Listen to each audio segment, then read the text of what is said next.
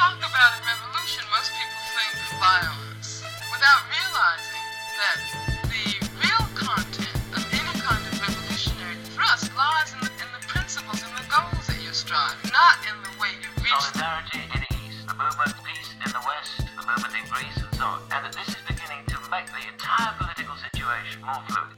Emancypację. Podcast o społeczeństwach tworzących historię.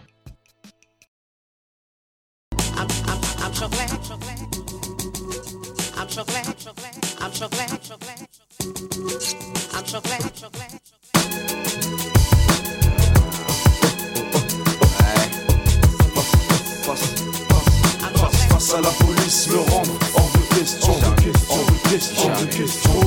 Oh, face à la police, me rendre hors de question. Hors de question, hors de question. Hors de question. Tu connais la chanson, garçon, mauvais garçon. Noir et arabe, action, puis arrestation. Altercation, humiliation. Mais la pression nous dit qu'on en a fraction. Et direct des explications. On parle d'immigration, il demande si je vote aux élections. J'ai pas de sélection, je tout haut, je baisse votation. Provocation, et mis en fonction, leur écusson. Suivez-nous les garçons, c'est le début de la détention. Dans la cellule, animation à 5 cohabitation. Le Dieu vient nous guetter, tentative d'intimidation. La cause de l'arrestation, un genre de ma confection. Selon la tradition. Cześć słuchacze i słuchaczki. jusqu'à mon 40 odcinek Emancypacji, a zarazem trzeci w nieregularnej serii HWDP. Tak właśnie się zaczyna. I będzie to z pewnością odcinek w nieco innym stylu niż kilka ostatnich, w których przyglądaliśmy się przede wszystkim rozmaitym wymiarom historii i walki polityczno-społecznej społeczności żydowskiej w Polsce i nie tylko. Teraz zaś wracamy do tematów trudnych, ciekawych, czasami nieco zabarwionych ironią i żartem, ale generalnie niełatwych, y, naznaczonych również tragediami, bo nie chodzi tutaj o to, żeby pośmiać się z policji lub, y, podkreślmy, żeby nawoływać do przemocy w stosunku do policji czy jakichkolwiek innych służb. To trzeba powiedzieć. Ale o to, aby krytycznie namyśleć się nad tym, czym jest policja, nad tym, jaką pełni ona rolę w społeczeństwie, a także nad tym, jakie mogą być ewentualne alternatywy lub pomysły na reformę policji, jeśli taka jest możliwa. A dzisiaj właśnie o tym będziemy mówić, nad tym będziemy się zastanawiać w kontekście francuskim.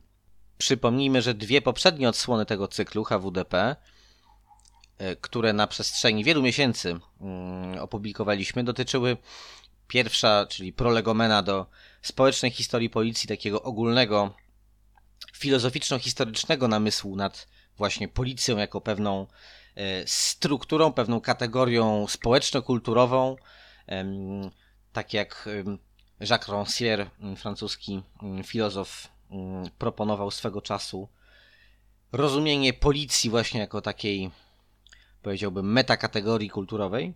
Wówczas wspominałem też o Jeremy Bentamie, e, o policji jako o sile broniącej szczęścia i o takich innych podstawowych, bardzo filozoficzno-socjologicznych e, zasadach, które legły u e, podstaw tego, czym dziś jest właśnie policja. W drugim odcinku przenieśliśmy się do Australii przede wszystkim, chociaż nie tylko o australijskiej jej rzeczywistości mówiliśmy, ale tam e, kluczem była kwestia policji granicznej, ochrony granic. Na granicy Polski i Białorusi wciąż mamy do czynienia ze zbrodnią przeciwko ludzkości w wykonaniu białoruskich oraz polskich służb granicznych. To również był istotny kontekst za tamtego odcinka, no i przyglądaliśmy się właśnie białemu suprematyzmowi, mechanizmom koncentracji ludności w, no właśnie, obozach koncentracyjnych przez siły ochrony granic. To wszystko na e, przykładzie Australii, gdzie te problemy przybrały w ostatnich latach bardzo szczególny charakter. Cóż, nie da się ukryć, że do powrotów do tej serii zawsze skłaniają mnie pewne aktualne wydarzenia, tak bieżące wypadki z udziałem policji, która dopuszcza się najczęściej aktów e, okropnej przemocy. Tak jest i tym razem. Jesteśmy niedawno po bardzo gorącym okresie społecznego wrzenia we Francji, wywołanego historią zabójstwa mm, dokonanego przez policjanta na 17-letnim Naelu Merzuku na podparyskich przedmieściach Nanterre. Jak pamiętacie zapewne, chłopak siedział w żółtym Mercedesie, co ciekawe, na polskich numerach rejestracyjnych. Został postrzelony przez policjanta, który nie do końca wiadomo dlaczego to zrobił. Coś mu się wydawało, że samochód na niego rusza. Coś pewnie mm, chciał po swojemu zademonstrować. Mm, w tym momencie nie to jest już najistotniejsze. Ważne wydaje się natomiast to, co jak głosił napis na jednym z transparentów podczas jednej, eksponowanych podczas jednej z demonstracji w Paryżu, demonstracji zrewoltowanej młodzieży i nie tylko oburzonej tym właśnie policyjnym zabójstwem. Mianowicie napis ten y, brzmiał Ilu było Naelów, których śmierć z rąk policjantów nie została sfilmowana? Nie pierwszy to raz, kiedy pojawiają się tego rodzaju inskrypcje. W 2016 roku Francją wstrząsnęła fala przemocy ulicznej związana, będąca wyrazem e, oburzenia mas społecznych po śmierci 24-letniego Adamy Traoré na posterunku policji w Val d'Oise.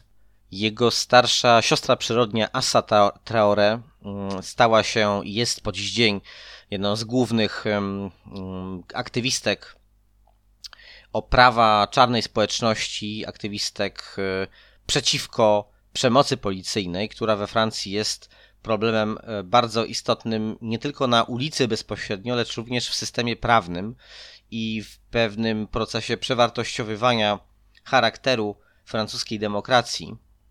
Mówienie o państwie policyjnym we Francji nie jest, a przynajmniej nie powinno być odbierane jako wyłącznie jakiś zabieg retoryczny w politycznej agitacji, jako jakaś, jakieś słowa o konkretnym zabarwieniu e, ideologicznym, bowiem we Francji prerogatywy nadane policji w ostatnich latach e, zarządów, powiedzmy sobie szczerze, e, no tego pupilka liberalnej publiczności, czyli Macrona, choć proces ten rozpoczął się znacznie wcześniej.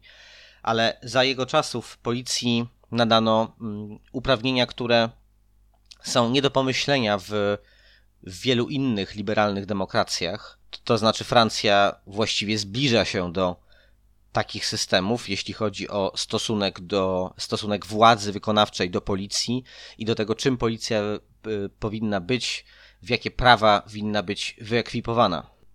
Takim punktem zwrotnym we współczesnej, czy jakby najnowszej historii przemocy policyjnej na pewno był rok 2005.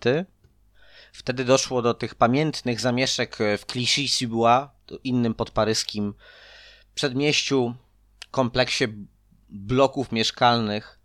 Zamieszki te rozprzestrzeniły się na właściwie całą Francję, a także wykroczyły poza jej granice, co było y, skrupulatnie śledzone oraz pompowane informacyjnie przez media.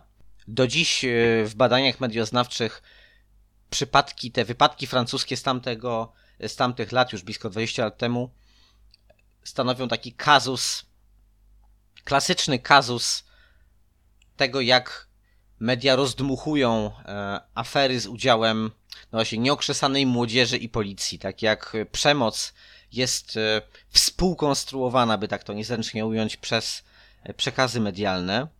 Sposób prowadzenia narracji mm, w mediach głównego nurtu odnośnie tamtych wydarzeń, także w Polsce, był klasycznym sposobem budowania moralnej paniki, ale też trochę taką jakby transmisją na żywo, nie wiem, z wynurzania się Godzilli z morza.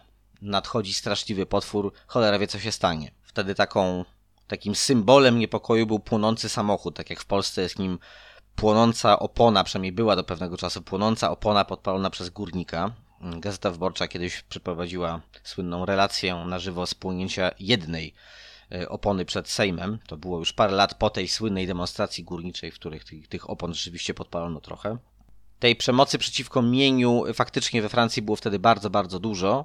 Tych samochodów płonęło y, bardzo dużo. Ja wcale nie bagatelizuję tego, bo te podpalane samochody to nie były w zdecydowanej większości samochody należące do osób jakkolwiek zaangażowanych w y, bezpośrednio w przemoc policyjną, tylko samochody należące do osób postronnych. Jednak ten płonący samochód symbolizował wówczas nie tylko nagłą rewoltę młodzieży mm, zagrożonej wykluczeniem społecznym, jak to się ładnie mówi, z wielkich blokowisk, ale też splatały się w tym symbolu właśnie wątki związane z mm, tak zwaną wojną z terroryzmem.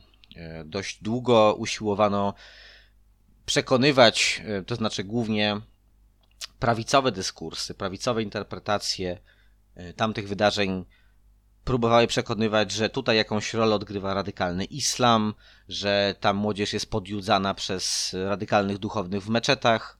Jednak nawet francuska policja, tradycyjnie bardzo bliska prawicy, w której tradycyjnie, w szeregach której tradycyjnie najwyższym poparciem cieszy się Front Narodowy, teraz już nieistniejący pod tą nazwą, ale generalnie partia typu i rodowodu lepenowskiego zawsze była najsilniejsza właśnie w szeregach służb mundurowych, policji szczególnie. No więc sama policja francuska dementowała stanowczo dosyć te e, sugestie, mówiąc, że tu w ogóle nie chodzi o tego typu sprawy.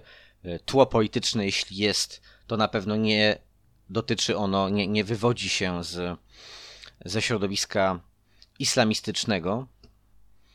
Równocześnie prawicowe dyskursy wskazywały na kwestię nielegalnej imigracji.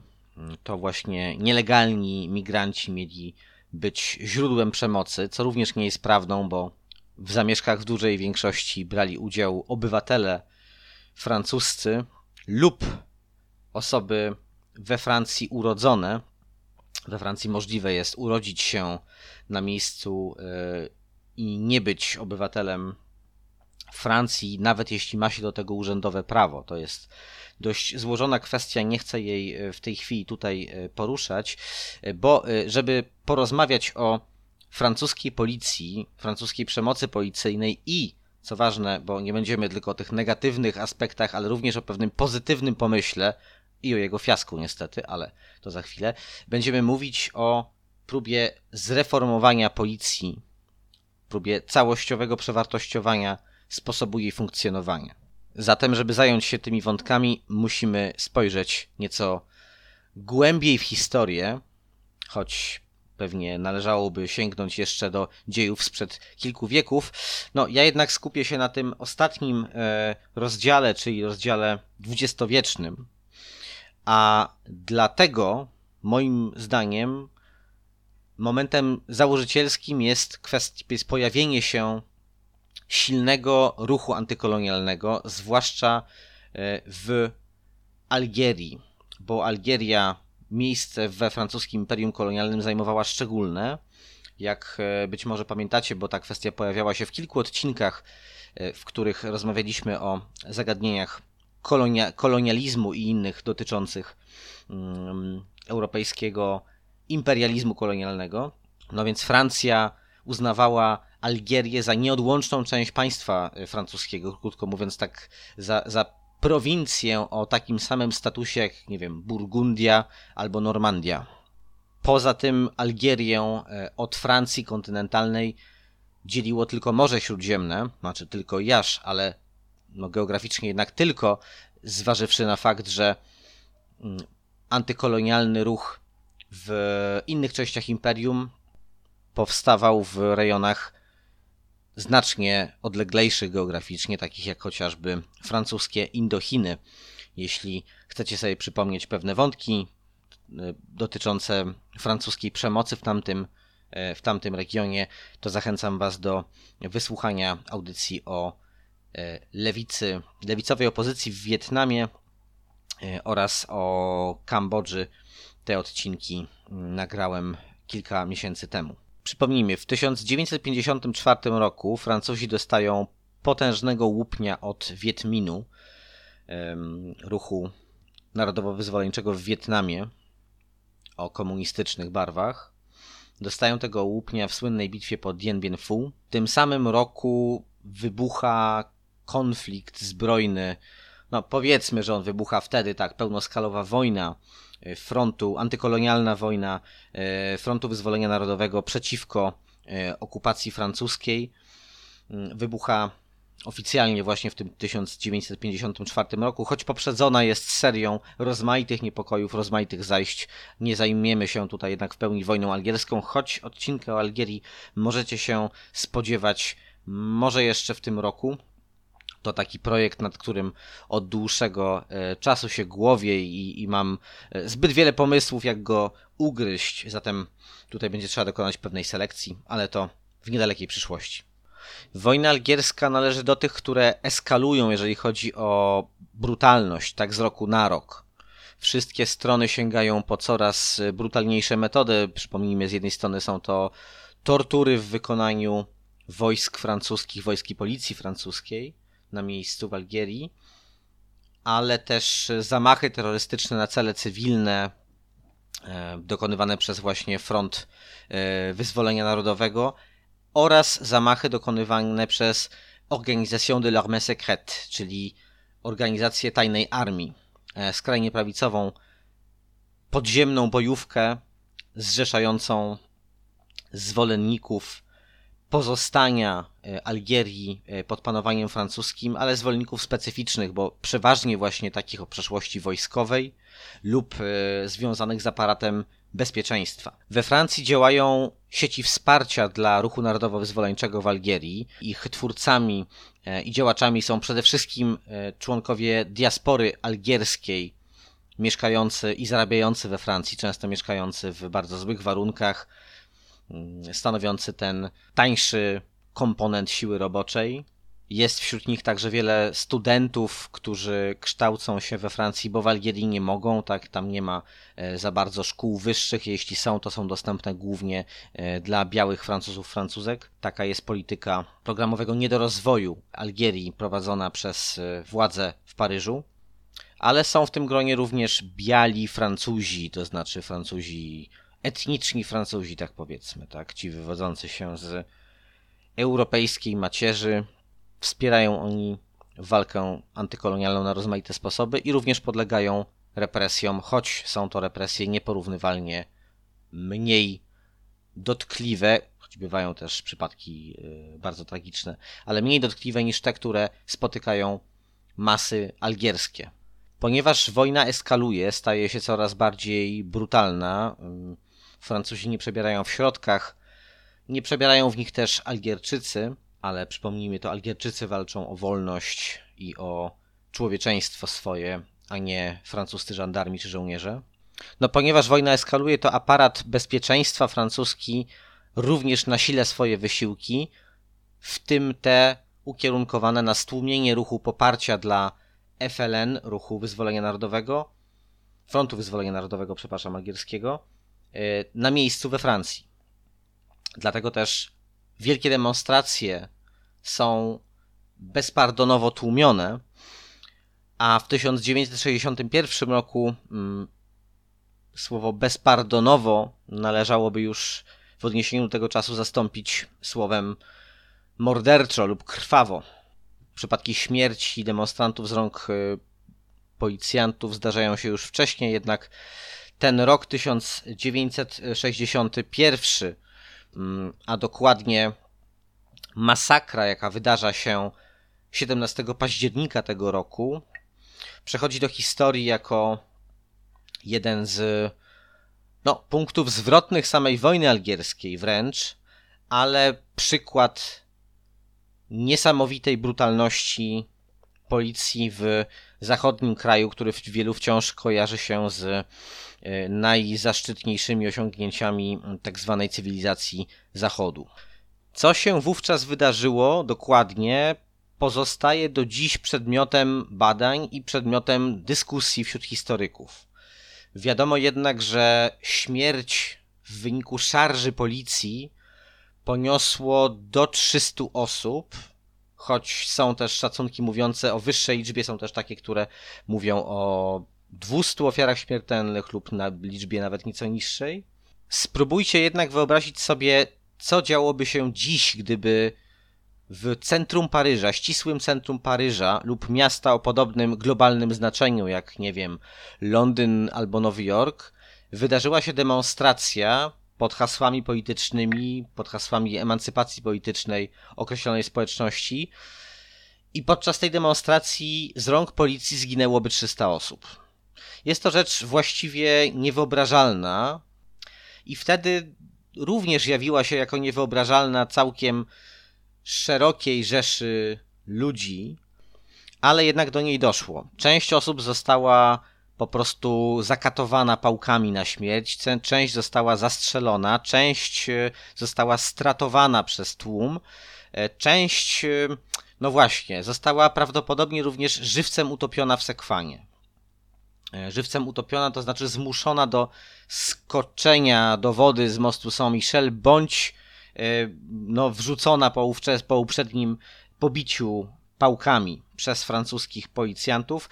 Część z ofiar została również do wody wrzucona zapewne już po wcześniejszym poniesieniu śmierci z rąk policjantów. To znaczy w ten sposób próbowano po prostu ukryć zwłoki.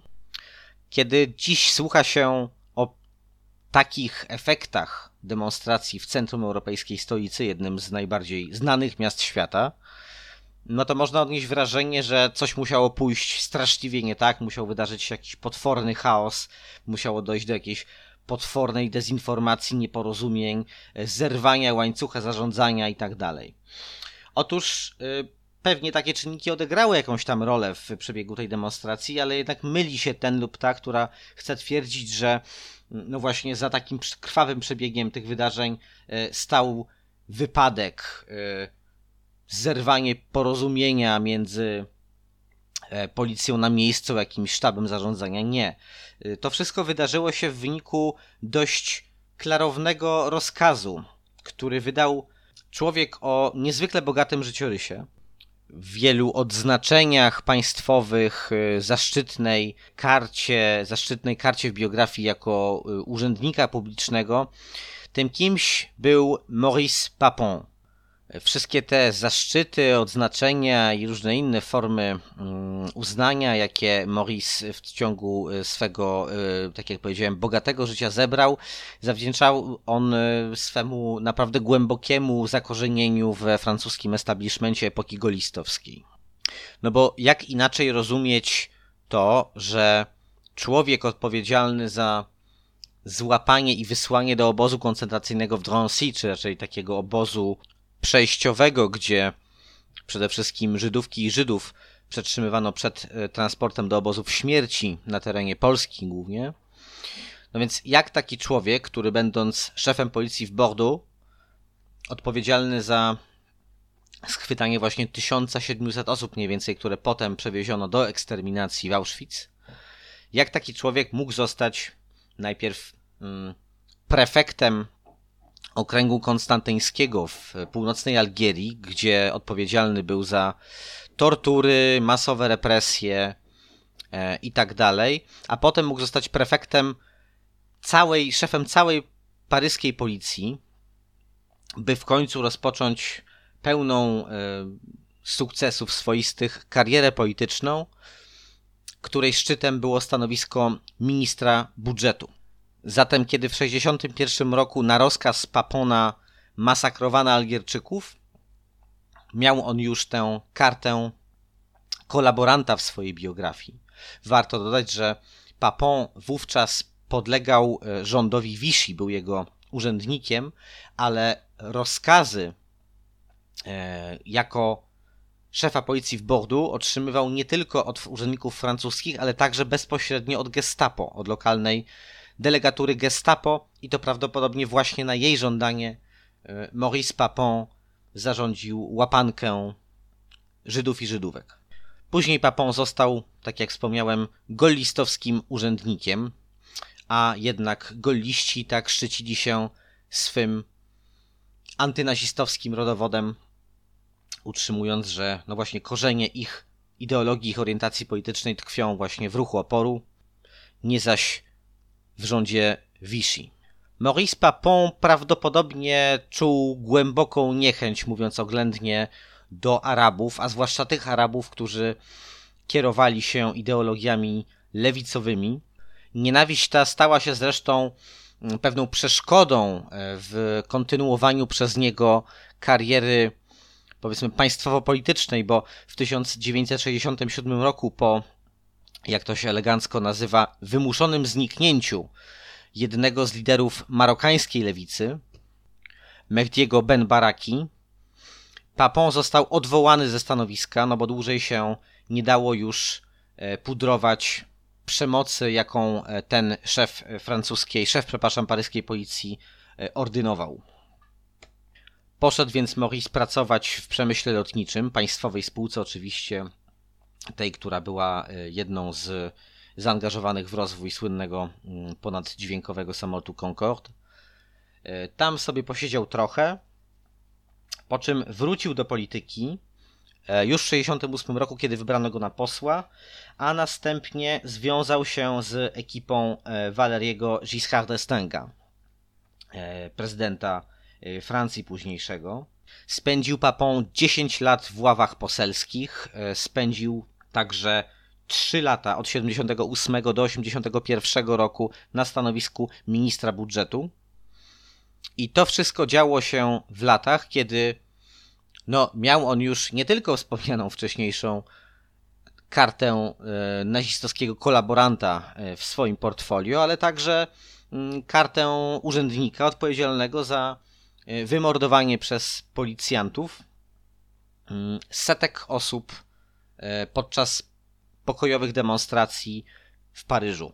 To nie tylko ta najsłynniejsza z 17 października 1961 roku, ale także szereg innych demonstracji, które papą kazał e, bezkompromisowo potraktować, e, krwawo zgładzić i tak. Giscard d'Estaing taką osobę wziął do rządu i taka osoba decydowała o, współdecydowała o kształcie francuskiego budżetu na początku lat 80. Od 1981 roku e, w prasie francuskiej, najpierw to był Le Canard Enchaîné, czyli e, taki półsatyryczny dziennik, zaczęły pojawiać się artykuły na temat przeszłości, nazistowskiej przeszłości Papona. Ostatecznie po wielu latach batalii sądowych Papon trafił do więzienia, potem z niego przedwcześnie został, moim zdaniem przedwcześnie, ale został zwolniony warunkowo. To był już XXI wiek z powodu złego stanu zdrowia, choć francuscy działacze, działaczki na rzecz praw człowieka i praw więźniów wskazywali na to, że e, podobnej łaski nie doczekało się wiele innych osób skazanych za e, zbrodnie znacznie mniejszego kalibru i o znacznie mniej, nieporównywalnie mniejszym wpływie społecznym, tak powiedzmy. No, ale zasłużonego urzędnika, prawda, państwowego, odznaczonego Legią Honorową, dlaczegoż by nie wypuścić, e, kiedy podupadł na zdrowiu. Co prawda, e, nie można już zająć się losem tych 1700 Żydów, których e, wymordowano w wyniku jego decyzji oraz 300, ponad 300 pewnie łącznie Algierczyków, których spotkał taki sam los. No ale co było, to było. I właśnie takie podejście, co było, to było, trochę we Francji pokutuje po dziś dzień argumentem, który ma przykrywać y, pamięć po, o przeszłej policyjnej przemocy ma być między innymi no, y, rodzaj tego, co się nazywa w Stanach Zjednoczonych akcją afirmatywną, tak, czyli rozmaitych strategii mających budować y, no, inkluzywny charakter sił porządkowych, przejmuje się mm, do, na służbę więcej niebiałych Francuzów, Francuzek, dba się o rozmaite równościowe aspekty i tak dalej, i tak dalej. Problem w tym, że niewiele tak naprawdę zmienia się w ogólnym obrazie przemocy policyjnej, nawet jeśli nie mamy do czynienia z tak horrendalnymi przypadkami jak te z lat 60. wczesnych, no to jednak wciąż ofiarami policjantów, policjantek pozostają głównie młodzi mężczyźni z Magrebu, z Afryki Północnej, z byłych kolonii, no nie tylko z byłych kolonii francuskich, ale przede wszystkim, oraz y, Afryki subsaharyjskiej. Jak mówię o osobach z tamtych rejonów, mam na myśli przeważnie jednak obywateli państwa francuskiego, który, którzy pochodzą z tych krajów, tam są ich korzenie, ale są oni pełnoprawnymi Francuzami. Tak przeważnie e, bywa, jak się spojrzy w statystyki. No i pytanie dlaczego? Oczywiście mm, w takim dyskursie heroizacji figury takiego młodego imigranta czy obywatela zachodniego państwa o e, ekskolonialnych korzeniach, mm, no to on jest takim zawsze klasowym wojownikiem, tak, który ponosi śmierć lub obrażenia z rąk państwa imperialistycznego państwa opartego na przemocy policyjnej. To oczywiście z jednej strony jest prawda, z drugiej strony jest to e, bardzo e, wygodne uproszczenie. Oczywiście nie jest tak, że młodzież z podparyskich czy podliońskich, podmarsylskich blokowisk jest dokładnie w takiej samej sytuacji, jak była w latach 50. czy w latach 60. Mm, dostęp do usług publicznych, dostęp do edukacji, do ścieżek rozwoju jest y, pewnie istotnie większy, łatwiej jest y, podążać inną drogą niż podążali mm, ich rodzice. Z drugiej strony, pod względem strukturalnym, no to wciąż ci ludzie tkwią w tych samych miejscach, wciąż mają mniejsze szanse na rynku pracy y, niż ich etnicznie francuscy koledzy, koleżanki. I tak dalej. Sytuacja jakby znana z wielu krajów, we Francji pewnie szczególnie obserwowana ze względu no, na medialną atrakcyjność rozmaitych zamieszek, które się w XXI wieku wydarzały, ale gdy zerkniemy jeszcze na historię, na tę dekadę, w której e, Maurice Papon no, już nie jest urzędnikiem państwowym, już podlega procesom sądowym i wydaje się, że coś się może tutaj e, e, ruszyć, jeśli chodzi o konstrukcję policji, no to zobaczymy tak naprawdę narastanie rasizmu, narastanie przemocy wewnętrznej w blokowiskach, e, w tych dzielnicach ludowych. Zobaczymy bardzo, bardzo destrukcyjny wpływ, jaką, jaki na tkankę społeczną w, wywarło wejście narkobiznesu do tych środowisk, masowego narkobiznesu, bo on był obecny w nich wcześniej, no ale takie jak pojawienie się kraku we Francji, jak epidemia heroiny, tak dalej.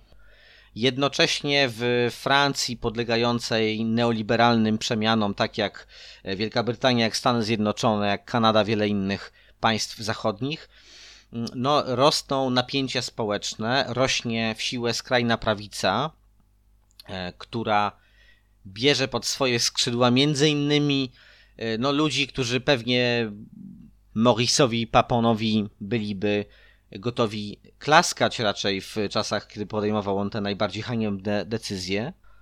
Front Narodowy, a także mm, takie organizacje jak GUD e, albo mm, no, takie sięgające po synkretyczne odmiany E, skrajnie prawicowych ideologii, tak trochę przyjmujące lewicową estetykę, powiedzmy punkową, ale mm, wznoszące bardzo antyimigranckie, rasistowskie, faszystowskie hasła wprost. E, te środowiska rosną w siłę e, zarówno na uniwersytetach, jak i na ulicach dzielnic ludowych. Bitwy między nazistowskimi skinheadami, a młodymi Arabami, młodymi mm, Afrykanami w centralnych punktach Paryża również nie należą do rzadkości w latach 80. We Francji dokonuje się również eksplozja kultury hip-hopu e, importowanej ze Stanów Zjednoczonych, która jednak tam zakorzenia się bardzo szybko i bardzo głęboko mm, i rzeczywiście wciąga bardzo wielu e, młodych ludzi w no, wir takiej twórczej, twórczego pobudzenia, które w tych ludowych dzielnicach wielkich miast szczególnie silnie się przejawia. Bardzo ciekawa scena graffiti rozwija się e, w Paryżu. Scena graffiti, która oczywiście odbierana jest wówczas jako forma zorganizowanego wandalizmu, a więc należy ją tępić za pomocą środków policyjnych właśnie. Zatem policjanci wysyłani są tak do ścigania młodych ludzi dzierżących y, puszki farby w sprayu w rękach i muszą ganiać za nimi po jakichś, nie wiem, peronach metra, po y, blokowiskach, po starych magazynach tak dalej, więc są sfrustrowani taką y, działalnością. Młody Arab z puszką farby w ręku staje się przedmiotem ogromnej nienawiści. Podobnie jak y, syn portugalskich imigrantów tańczący breakdance y, albo y, młody Afrykanin nagrywający rapy. To nakłada się na skrajnie prawicowe hasła o tym, jak to imigranci zabierają nam pracę, bla bla bla. W związku z tym dochodzi do sprzężenia interesów skrajnej prawicy i frustracji policji. E, policja francuska zaczyna sympatyzować z innymi środowiskami, które chcą zrobić porządek na ulicach. Porządek oznacza usuwanie z przestrzeni publicznej e, osób o ciemniejszym kolorze skóry. Zatem Front Narodowy i Policja, jedna koalicja. Y, zaczyna się rzeczywiście realne zbliżenie, y, którego dowodem są statystyki mówiące o bardzo wysokim poparciu dla kandydatów i kandydatek Frontu Narodowego w wyborach wśród właśnie mm, wyborców pracujących na co dzień w policji. W 1986 roku, pod koniec, dochodzi do wydarzeń, które jako żywo przypominają wiele dzisiejszych przykładów straszliwej przemocy policyjnej. Z drugiej strony, istotnie różnią się one od nich ze względu na biografię ofiary. Specjalny oddział policji do tłumienia demonstracji ulicznych zostaje wysłany w celu spacyfikowania demonstracji studenckich przeciwko planom zreformowania systemu rekrutacji na studia. Ofiarą e, policjantów staje się człowiek nieuczestniczący e, w manifestacjach. Jest nim Malik Usekin, 21-latek, za 10 lat, za 10 dni ma skończyć 22 lata. Jest 6 grudnia 1986 roku. Malik pochodzi z algierskiej rodziny, której członkowie doświadczyli represji przeciwko ruchowi niepodległościowemu na miejscu w Paryżu w latach 60., w czasach niesławnych rządów e, w policji Maurice'a Papona. A teraz e, ich syn Malik, który jest już bardzo mocno sfrancuszczony, ponosi śmierć z rąk stróżów prawa francuskiego. Malika od wielu podobnych e, algierskich czy północnoafrykańskich chłopaków pobitych lub zabitych przez francuską policję odróżnia pewien istotny fakt. Mianowicie e, Malik szukał dodatkowych czynników dla zbudowania swojej francuskiej tożsamości, a jako człowiek uduchowiony prowadził również poszukiwania religijne i jego marzeniem było zostać księdzem. Wiadomo, że na tym etapie, na tym etapie, czyli wtedy, kiedy zginął, e, dążył do konwersji e, religijnej z islamu na chrześcijaństwo. Konsultował się z księżmi, chodził na spotkania do kościołów, tak dalej.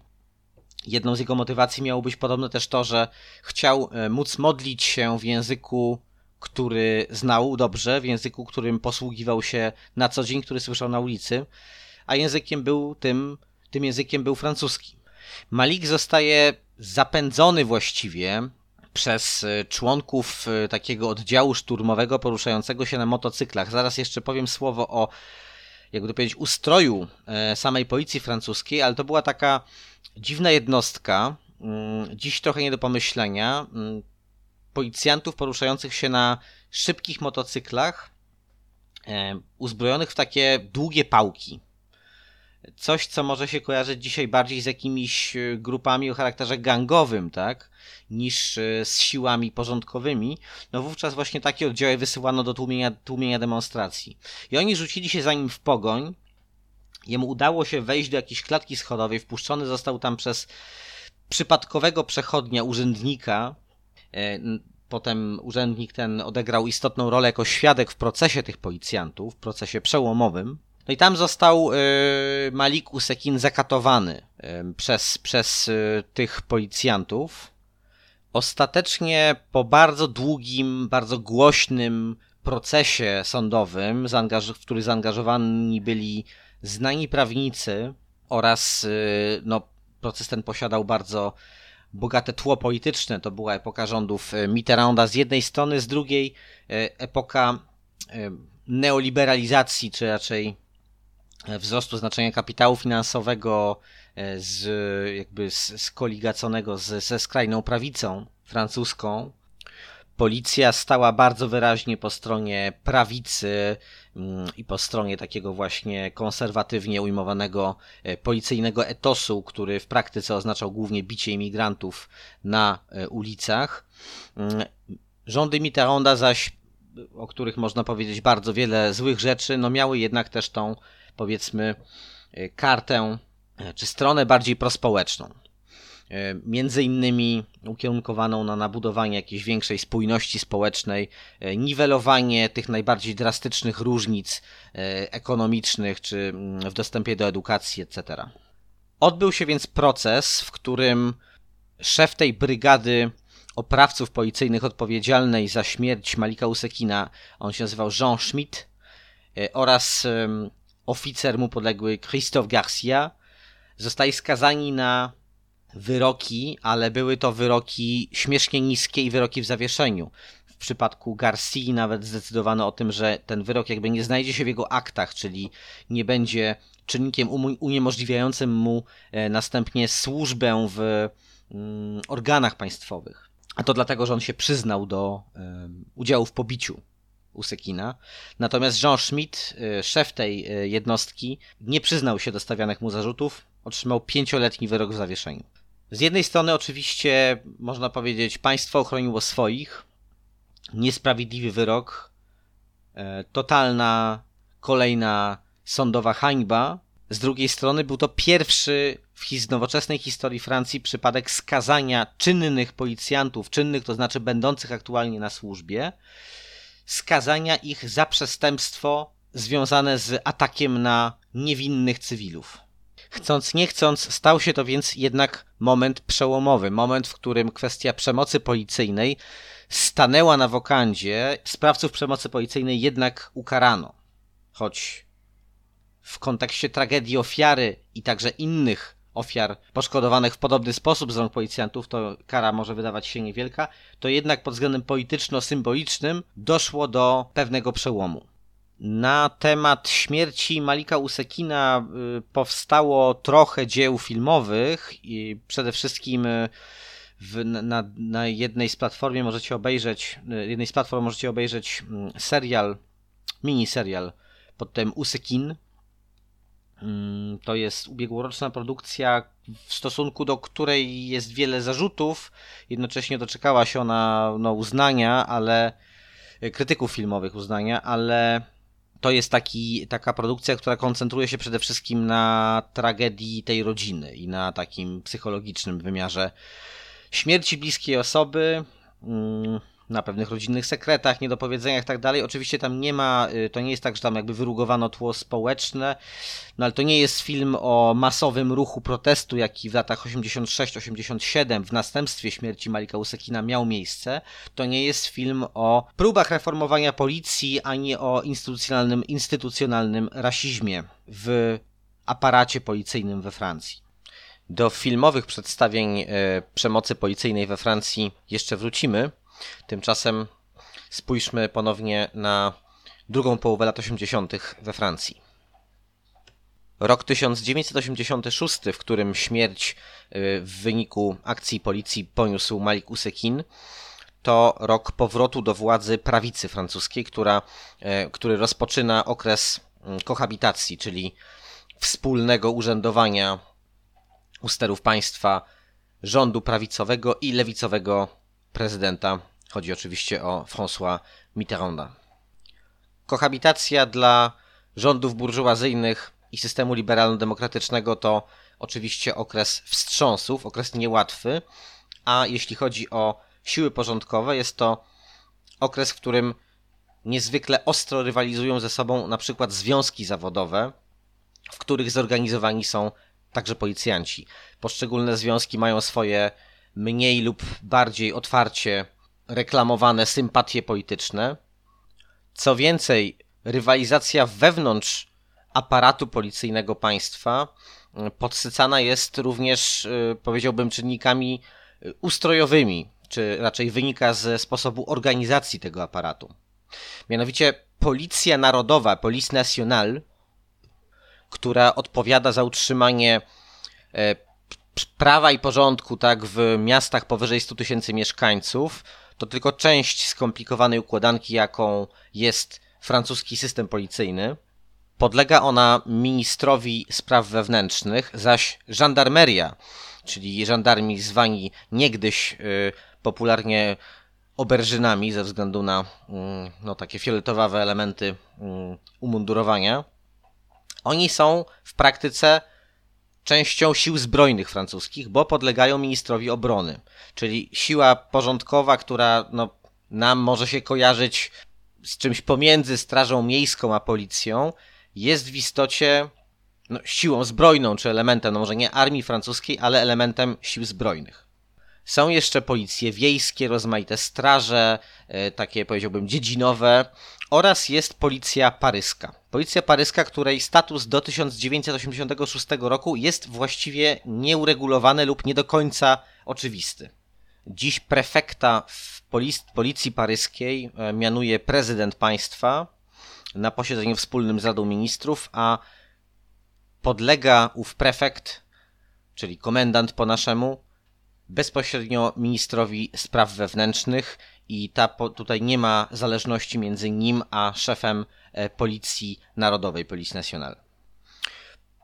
Po dojściu socjalistów, którzy zawarli koalicję z komunistami w 1981 roku do władzy, e, reforma policji stanęła jako jedna z głównych jako jedno z głównych wyzwań dla nowej ekipy, ale nie chodziło wyłącznie o reformę policji, to znaczy jakąś wewnętrzną, e, strukturalną e, modyfikację samej mm, służby porządkowej, ale o e, głębokie zmiany w prawie. Zarządów Waleriego Giscard d'Estainga wprowadzono szereg bardzo represyjnych przepisów, zaś jeszcze z początku lat 70. Mm, pochodziła ustawa przeciwko wandalizmowi, w której wandalizm definiowany był no, niezwykle szeroko, jeszcze powiedziałbym e, chyba na modłę XIX-wieczną. Socjaliści więc postanowili postawić na prewencję raczej niż na wzmacnianie systemu kar i aparatu represyjnego na kierownicze stanowiska w policji, ale kierownicze na różnym szczeblu, tak nie chodzi tylko o notabli na najwyższych stopniach zarządu, e, ale także e, o komendantów na niższych szczeblach w, lokalne, w lokalnych posterunkach i tak usiłowano wprowadzać ludzi związanych z prosocjalistycznymi związkami zawodowymi. E, usiłowano no, zaszczepić tam tego ducha mitterrandowskiego państwa, czyli państwa socjalnego, które zwraca uwagę na nierówności społeczne, ale e, stara się je niwelować w ramach systemu e, tak naprawdę rządów twardej ręki. Niemniej jednak, e, tak w przeciwieństwie do poprzedniej ekipy prawicowej, zwraca jednak uwagę na pewne wcześniejsze nadużycia, na właśnie zbyt rozpędzony system represji i tak dalej. Jeszcze w 1974 roku Giscard d'Estaing podpisał Europejską Konwencję Praw Człowieka, jednak sposób jej ratyfikowania e, przez Francję właściwie odbierał indywidualnym obywatelom i obywatelkom możliwość wnoszenia skarg do Europejskiego Trybunału Praw Człowieka. Socjaliści zmienili to w 1982 roku, co e, wywołało pewien popłoch również w szeregach prawicowo zorientowanych e, elit policji. Oznaczało to mniej więcej e, tyle, że w przypadku rażących nadużyć ktoś mógłby e, odwoływać się i w przypadku jakby niekorzystnych e, decyzji sądów w związku z wniesioną sprawą, ktoś mógłby zaskarżyć państwo francuskie z powodu przemocy policyjnej właśnie do Europejskiego Trybunału. Wydatnie zwiększono też nakłady na odszkodowania dla ofiar przestępstw i nieuprawnionej przemocy ze strony organów państwowych. To zaznaczyć, że mówimy tu o pewnych kompensacjach, nie o odszkodowaniach w ramach e, wyroku tak, sądowego, bo tutaj no, precedens stanowiła dopiero sprawa Usekina. Minister Sprawiedliwości Robert Badinter powołuje również wielu nowych sędziów. To są sędziowie często o no, mniejszych lub większych lewicowych sympatiach i powiedzmy, no przynajmniej w teorii, pewnej większej wrażliwości społecznej. Powoływane są specjalne rady w samorządach francuskich, które mają wypracowywać konkretne strategie działania na rzecz podniesienia bezpieczeństwa publicznego, zwłaszcza w obszarze, który wiąże się z problemami młodzieży. Problem w tym, że jakby rozwija się biurokracja państwowa i zidentyfikowano problemy i usiłuje się zaradzić im poprzez tworzenie kolejnych instytucji, ale w praktyce efekty ich działania są różne. Cała ta dekada lat 80., ale właściwie jeszcze od połowy lat 70., jest czasem niesłychanego wzrostu przestępczości, to właściwie przestępczości każdego typu. Wydatnie rośnie Mm, odsetek wykroczeń i przestępstw związanych z handlem narkotykami, ale też e, przestępstwa z użyciem broni rozmaitego rodzaju, handel ludźmi itd. Tak Socjalistyczny rząd jednak identyfikuje pewne kluczowe problemy związane z anachronicznym charakterem regulacji obowiązujących właśnie od epoki e, Giscarda d'Estainga, bądź jeszcze, jeszcze e, z bardziej odległych, odleglejszych czasów gollistowskich. W 1985 roku uchwalona zostaje ustawa o modernizacji Policji Narodowej. Zakłada ona, że zwiększenie nakładów publicznych na Policję Narodową, na poczynienie pewnych istotnych inwestycji infrastrukturalnych e, w tej służbie pozwoli zwiększyć jej efektywność. Mm, zatem bezpieczeństwo publiczne jest widziane jako pewne też wyzwanie ekonomiczne, a nie jak wcześniej często bywało, wyłącznie jako problem, na który należy odpowiadać poprzez zwiększenie e, zasobów ludzkich, mówiąc brzydko, e, w strukturze policji. To znaczy, więcej bagiet nie musi oznaczać od razu większego bezpieczeństwa. Tak e, wtedy się zorientowano. Czy fakt, że wyremontowano komendy, wprowadzono komputery, kupiono nowe samochody dla Policji Narodowej, miał wpływ na społeczne relacje policji, to znaczy sposób, w jaki komunikowała się ona z obywatelami, obywatelkami, na jej sposób e, podejścia do społeczności wykluczonych, do, do migrantów, migrantek i tak dalej. No to jest wątpliwe, aczkolwiek w tamtym czasie wszystkie razem te reformy, czy próby reform sądownictwa, policji narodowej, policji paryskiej i tak dalej, to było potężne wyzwanie rzucone zmurszałemu aparatowi policyjnemu, z jego dobrze osadzonymi e, w strukturach związkowych elitami. I o ile być może to wszystko wpłynęło trochę na jakość pracy, czy jakby jakość środowiska pracy dla samych policjantów, to dla społeczeństwa, którym e, ta służba miała się no właśnie opiekować, zapewniać mu bezpieczeństwo, tak dalej, zmieniło się raczej niewiele. Ponieważ lata 80., jak wspomniałem, to okres nieustannego wzrostu przestępczości we Francji, nie tylko we Francji. Każda reforma aparatu bezpieczeństwa zaproponowana w tamtym czasie była wystawiona na olbrzymie ryzyko polityczne. To znaczy, bez natychmiastowych efektów od razu łatwo było jako przeciwnik polityczny tak y, dyskwalifikować y, tego rodzaju zabiegi administracji publicznej. Zwłaszcza, że na skrajnej prawicy rósł w siłę Front Narodowy, coraz popularniejszy także w łonie policji, co dla golistowskich związków zawodowych, tych centroprawicowych związków zawodowych, e, oznaczało konieczność wejścia w bezpośrednią konkurencję na hasła dotyczące zapewniania porządku i bezpieczeństwa.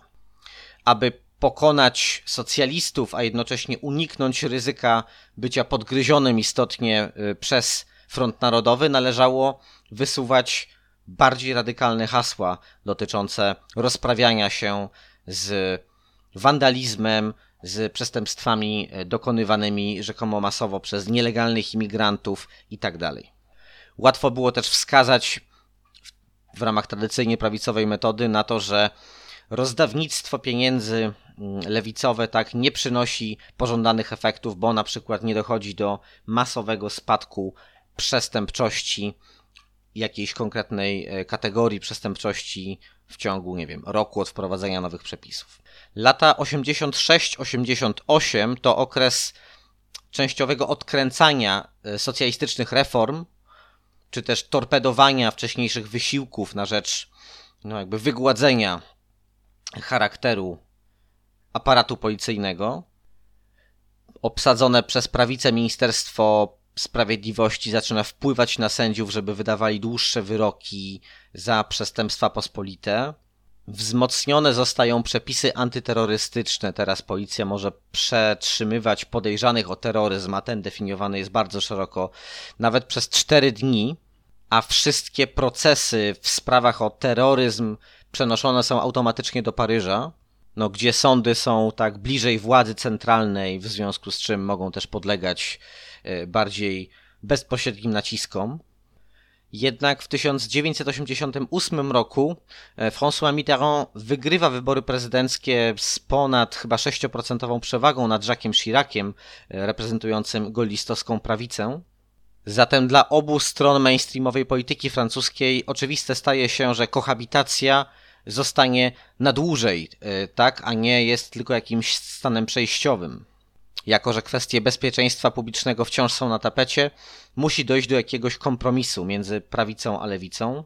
I ten kompromis, moim zdaniem, jest podstawą również współczesnego funkcjonowania francuskiej policji, chociaż nie należy tego tej interpretacji pewnie ograniczać wyłącznie do warunków francuskich, tak? To gdzieś tam zejście się pewnego, powiedzmy, ogólnie humanitarnego podejścia, w ramach którego prawa człowieka, prawa zatrzymanego, prawa więźnia gdzieś tam są odczytywane jako istotny e, element, istotne wyzwanie dla systemu sprawiedliwości, przy jednoczesnym, przy jednoczesnej militaryzacji policji, oddaniu w jej ręce bardzo e, daleko idących e, uprawnień, to wszystko tworzy ową sprzeczność budującą dzisiejszy charakter sił policyjnych w państwie liberalno-demokratycznym.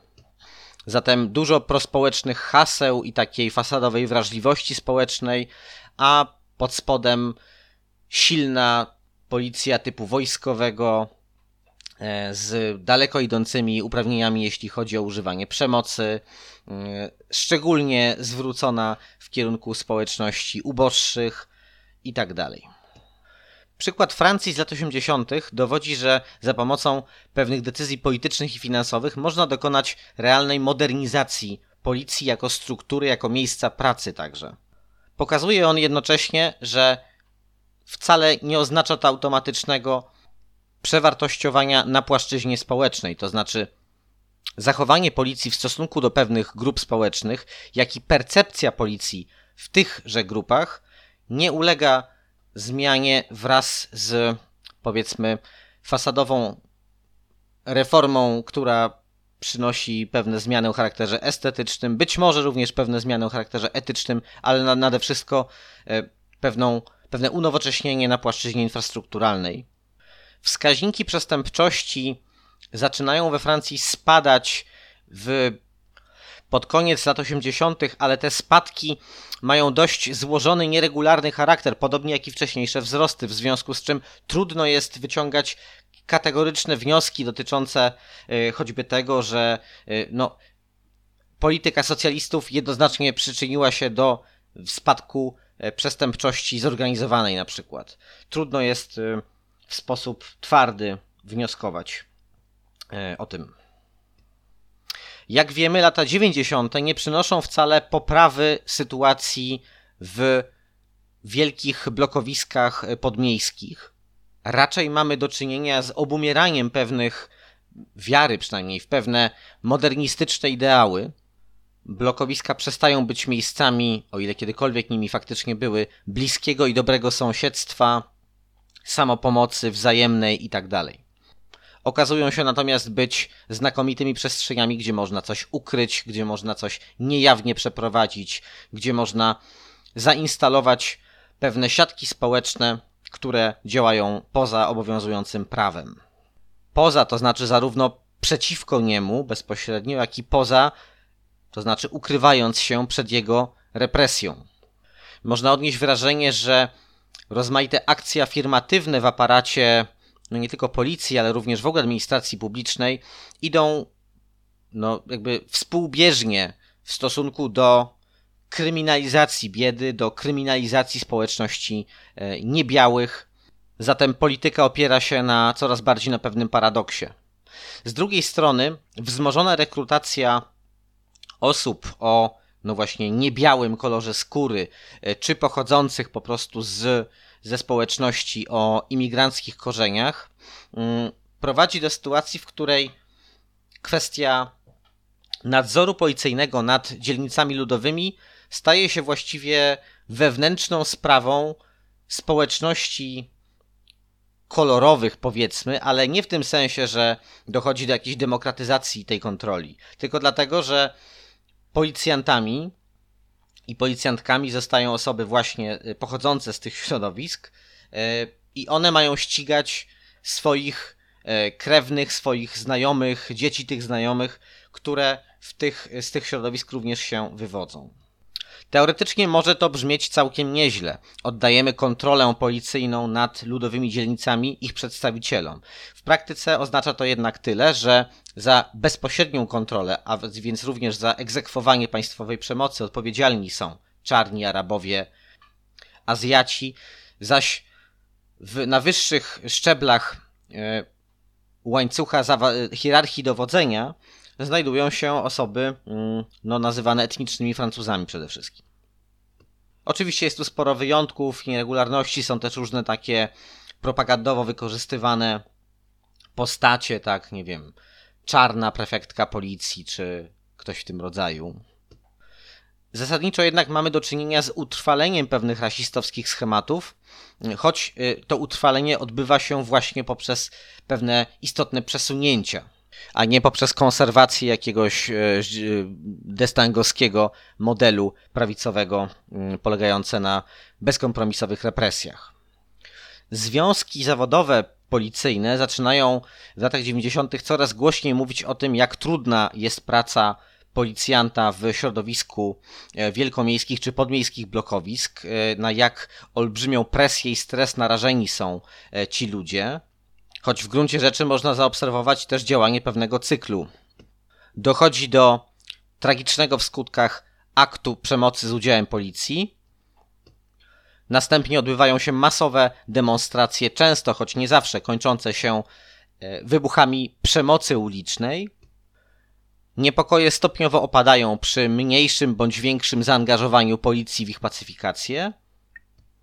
Następnie policjanci za pośrednictwem swych związków potężnych demonstrują na ulicach, sprzeciwiając się fali brutalności i fali oskarżeń pod ich adresem o bycie prowodyrami tejże przemocy. Wreszcie znów wydarza się coś, w wyniku czego policjant zabija lub y, straszliwie poturbuje młodego arabskiego lub afrykańskiego chłopaka i całe koło zaczyna kręcić się ponownie. Znakomicie dowodzą tego no względnie niedawne wciąż wypadki po śmierci wspomnianego na początku tego odcinka Adamy Traore. E, kolejnym punktem początkowym w tym cyklu może być niedawna śmierć Naela, jakże głośnym echem odbijająca się na całym świecie. Przemoc w dzielnicach ludowych staje się w latach 90., jeszcze wcześniej właściwie w literaturze francuskiej, ale w masowej popkulturze staje się takim toposem y, za pośrednictwem kilku wytworów popkultury, z których pewnie najsłynniejsza jest filmowa Nienawiść e, Macie Kasowica z 1995 roku. No taki szeroko znany film, tak, w, których, w którym trzech głównych bohaterów prezentuje trzy różne e, pod względem etnicznym, tak, społeczności mm, zamieszkujące właśnie te dzielnice ludowe. W tle jest przemoc policyjna, pewne dramaty mm, moralne, y, ale przede wszystkim według mnie podziały klasowe na tle Paryża lat 90. Nienawiść, która jest współczesnym klasykiem, niesłychanie stylowym filmem, który ogląda się właściwie bez y, świadomości, że jest to film z 95 roku, równie dobrze w roku 2023. Y, rzeczywiście rzecz ponadczasowa. Wydawałoby się, że to taki trochę film, który no, kończy i zaczyna, tak, wyczerpuje pewną, pewną konwencję ze względu na swoją no, doniosłość i świetną też kinematograficzną, bardzo oryginalną formę, y, ale nie. Y, blokowisko dzielnicy ludowej staje się takim popkulturowym teatrem w różnych popularnych, popularnych przedstawieniach i tutaj konwencje zaczynają zmierzać w różnych kierunkach. No takim szczytowym przykładem rozmachu, e, z jakim traktuje się kwestie przemocy policyjnej i konfliktów społecznych z nią związanych, kwestie wykluczenia, biedy itd., tak jest niedawna produkcja Atena, która mm, traktuje o e, zajściach w fikcyjnym e, osiedlu o tej właśnie nazwie. No i to już jest właściwie film w reżyserii Romana Gawrasa, tak więc znanego reżysera, który sławę swą zbudował na teledyskach, ale potem również w takim masowym kinie stał się postacią e, rozpoznawalną. No więc Gawras nakręcił film, który właściwie jest już produkcją, powiedziałbym, batalistyczną. On się zaczyna w sposób bardzo taki piorunujący i odwracający pewną konwencję, bo zaczyna się od najazdu e, sfrustrowanej młodzieży z blokowiska na posterunek policji, rozpierduchą, która dzieje się na tym, na, na tym właśnie posterunku, a nie sceną jakiegoś zabójstwa policyjnego. To pozostaje tutaj e, w tle na początku. No ale potem mamy do czynienia właściwie no, z filmem batalistycznym, gdzie ta przemoc jest, podlega skrajnej estetyzacji. To się może podobać, rzecz jasna, jak rozumiem, podoba się na świecie. Ten film obsypano nagrodami, e, był on bardzo szeroko komentowany. Wcześniej w 2019 roku ukazuje się e, film e, Nędznicy, tak, który nawiązuje dość luźno jednak, ale nawiązuje do mm, Wiktora Hugo, do jego słynnej powieści pod tym samym tytułem. Film w reżyserii Laja Lee to jest no, rzecz nakręcona z podobnym rozmachem, choć formalnie mm, nieco różniąca się. To są nowe filmy, wszystkie można zobaczyć na ogólnie dostępnych platformach e, w internecie. E, w międzyczasie tych filmów z gatunku tak zwanych no, hood films ukazało się dużo. One są mniej lub bardziej udane i są to zarówno produkcje z takim wielkim hollywoodzkiego typu rozmachem, jak i ciaśniejsze nieco w formie mm, mm, obrazy. Oczywiście można poświęcić cały odcinek emancypacji takim filmom, ale według mnie istotne jest przede wszystkim to, że są to filmy o bardzo powtarzalnym, bardzo powtarzalnej tematyce, o bardzo powtarzalnej narracji, to znaczy przemoc w dzielnicach ludowych podległa popkulturowej konwencjonalizacji, to znaczy raczej jej przedstawienia. To się trochę zrobił samograj, i o ile Nienawiść, no to był jeszcze w gruncie rzeczy film arthouse'owy, chociaż go się nie ogląda jak film arthouse'owy, tak można to oglądać równie dobrze jako popkulturowe kino, po prostu. To jest też wielka siła tego filmu, tak, że on może przemówić do różnych publiczności, przekazując jednak bardzo mocno pewne, pewne treści. We Francji również pojawiają się różne głosy dotyczące tego, jak to tego rodzaju estetyzacje wzmagają przemoc i tak dalej. Ja nie wiem, czy one faktycznie wzmagają przemoc, czy jeśli już dochodzi na tle tego, że ktoś obejrzał ten film i jakby, nie wiem, skoczy, skoczyło mu ciśnienie i postanowił, nie wiem, e, spuścić w pierdol koledze albo policjantowi, to czy to jest faktycznie oddziaływanie tych produkcji popkulturowych, czy raczej nałożenie się ich na pewne istniejące problemy społeczne. Myślę, że trochę więcej się o tym mówi w kontekście brytyjskim. No, była taka słynna y, y, historia lat temu, ze dwa, trzy może, kiedy to na premierze filmu The Blue Line y, w Birmingham, to taki film poświęcony właśnie przemocy gangowej, no doszło do jakiejś bitwy na noże wewnątrz kina, tak dalej. I to oczywiście jest znakomity pretekst dla mediów żeby ogłosić przynajmniej wobec epidemii przemocy i tak dalej. Mm, epidemia przemocy ma, istnieje, ma związek z wykluczeniem społecznym, z różnicami klasowymi i przekonaniem E, przedstawicieli klas ludowych, że nie mają wyjścia z tej sytuacji. Często faktycznie nie mają wyjścia ze sytuacji swej podległości, upośledzenia społecznego i tak dalej, a niekiedy mają wyjście, ale z różnych powodów nie są w stanie tego dostrzec lub dostrzeżenie tych możliwości im się uniemożliwia. Zatem jak widzimy od Morisa Papona i topienia Algierczyków w Sekwanie do zabójstwa Naela, do zabójstwa Adamy i setek jeszcze innych głównie młodych chłopaków e, magrebskiego lub afrykańskiego pochodzenia e, we Francji, mm, no tutaj jest pewna zależność, jest pewna ciągłość. Oczywiście nie znaczy to, że każdy francuski e, policjant to gestapowiec takiego typu jak Maurice Papon, nic z tych rzeczy. Jednak tradycje francuskiej policji są właśnie takimi tradycjami. I jak widać, rozmaite akcje afirmatywne, rozmaite próby reformy policji nie są w stanie położyć kresu strukturalnej przemocy, strukturalnemu rasizmowi, jaki w tych służbach istnieje. Od 2017 roku we Francji policja mm, dostała, mm, jakby to powiedzieć, bardziej przejrzyste reguły posługiwania się bronią palną, to znaczy określono w prawie konkretne sytuacje, w których tą bronią palną można się posługiwać. Jedną z nich jest właśnie zatrzymywanie pojazdu, którego nie można zatrzymać inaczej, tak? No jest to niesłychanie e, e, szerokie pole do interpretacji tutaj się otwiera. No bo e, właśnie policjant mierzący w stronę mm, pojazdu kiedy stoi naprzeciwko niego, tak, ten pojazd może ruszyć w każdej chwili, zagrażając jego bezpieczeństwu. No jest pytanie, czy on go nie może zatrzymać inaczej, właśnie właściwie co ma zrobić, tak, więc może walić po prostu ze spluwy, ze spluwy e, w szybę, zabijając takiego Naela na przykład, tak. Natomiast w ciągu ostatnich lat, to znaczy to mniej więcej okres 2020-2021, odbyła się we Francji bardzo ożywiona debata na temat filmowania E, aktów policyjnej przemocy. Początkowo e, rząd Macrona zamierzał wprowadzić bardzo restrykcyjne prawo zakazujące tego procederu właściwie całkowicie, to znaczy nawet w przypadku ewidentnych nadużyć policjantów mm, nie można było ich filmować w żaden sposób.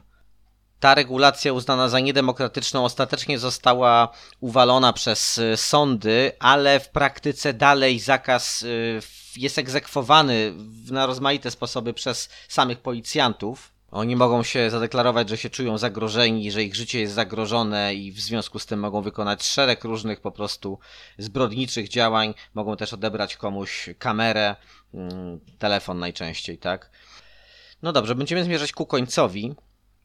Końcowy wniosek jest dla mnie przygnębiający, mianowicie taki, że odgórna reforma policji nawet jeśli próbuje sięgnąć głęboko w strukturę anachronicznie zorganizowanej służby, właściwie nie jest w stanie przynieść realnych, pozytywnych skutków społecznych. Nie jest w stanie wyrugować przemocy, rasistowskiego nastawienia funkcjonariuszy, kultury patriarchalno-przemocowej, która jakby spaja społeczność policyjną. Nawet zreformowana policja, którą się uświadamia w kwestiach rasowych, genderowych, w kwest- uwrażliwia na kwestie różnic klasowych, nie jest w stanie mm, zmienić obrazu struktury społecznej, z którą obcuje, ani nie jest też w stanie doprowadzić do jakiegoś rzeczywiście wywrócenia na drugą stronę e, specyfiki kulturowej, która dotyczy jej samej. To znaczy, e, szeregi policji są dość odporne na strukturalne reformy, e, czego efekty widzimy na ulicach mm, wielkich metropolii i nie tylko. Francja tutaj stanowi przykład no, ciekawy, a jednocześnie bardzo, bardzo smutny.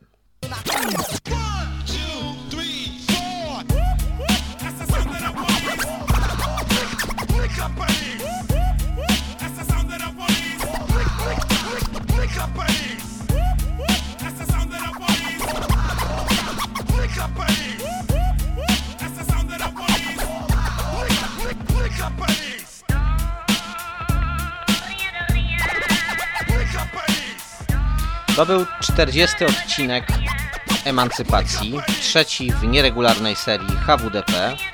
Do tematyki policyjnej powrócimy w przyszłości nieraz. Tymczasem już teraz chcę Was zaprosić na kolejne odcinki, a w nich y, znów zmienimy trochę konwencję, bo z jednej strony będziemy mówić o badaniach naukowych, o badaniu niewolnictwa i jego spuścizny. Trochę będzie o muzeach, trochę będzie o historiografii, ale postaram się, żeby to nie były nudne akademickie wykłady. Będą goście z zagranicy, mam nadzieję, że to będą super ciekawe rzeczy, już teraz Was zapraszam. A potem rzecz, nad którą pracuję od dłuższego czasu, jestem bardzo ciekaw jak to wyjdzie, jestem bardzo ciekaw Waszych reakcji, ponieważ tak sobie pomyślałem, że w Polsce właściwie nie dyskutuje się nad kwestiami zależności między poglądami e, lewicowymi, uczestnictwem w ruchach emancypacyjnych, a kwestiami duchowymi. Tak brzmi przerażająco może dla niektórych, ale często powtarza się tak, że no, religia i e, polityka emancypacyjna nie za wiele mają ze sobą wspólnego. Jeśli już, to tutaj warto wspomnieć o teologii wyzwolenia, nikt właściwie nie precyzuje mm, o co chodzi. Myli się teologię wyzwolenia, która jest dość rozbudowaną kategorią, obejmującą zresztą wiele pól religijnych, wiele różnych wyznań, wiele różnych praktyk religijnych i środowisk. Często myli się właśnie teologię wyzwolenia z faktem, że gdzieś istnieli, działali jacyś lewicowi księża, którzy nie, niekoniecznie musieli być zwolennikami teologii wyzwolenia, a niekiedy nawet bywali jej ostrymi przeciwnikami, ale na przykład ginęli z rąk reakcyjnych reżimów w Ameryce Środkowej. E, nie będę przyglądał się historii teologii wyzwolenia, ale chciałbym się przyjąć, przyjrzeć te, e, kategorii wyzwolenia i temu, e, jak obchodzą się z nią rozmaite religie czy wspólnoty duchowe. Jeśli chodzi o Polskę, no to Polska jako kraj, e, który starał się być od, od, od bardzo dawna homogeniczny religijnie, nie ma zbyt wiele tutaj do zaoferowania. Przy całym moim szacunku dla rozmaitych wspólnot e, lewicowo zorientowanych w kościele katolickim i tak dalej. Kościół katolicki w Polsce uważam za teologicznie martwy, który no właśnie zajmuje się raczej produkcją pewnej ideologii religijnej, tak, której transmiterami są księża i tam zakonnice i, i inni funkcjonari funkcjonariusze tej organizacji. E, przy czym e, w żadnym stopniu nie unieważnia to e, emancypacyjnej treści w łonie samych wyznań w różnych religiach, które obecne są także w Polsce. Chciałbym spotkać się w tym cyklu z przedstawicielami różnych orientacji, no właśnie teologiczno-postępowych w łonie różnych religii, więc będą to głównie raczej goście z zagranicy. E, to będzie cykl, być może przerywany innymi odcinkami, no i do końca roku mam nadzieję e, kilka takich odcinków wypuścić.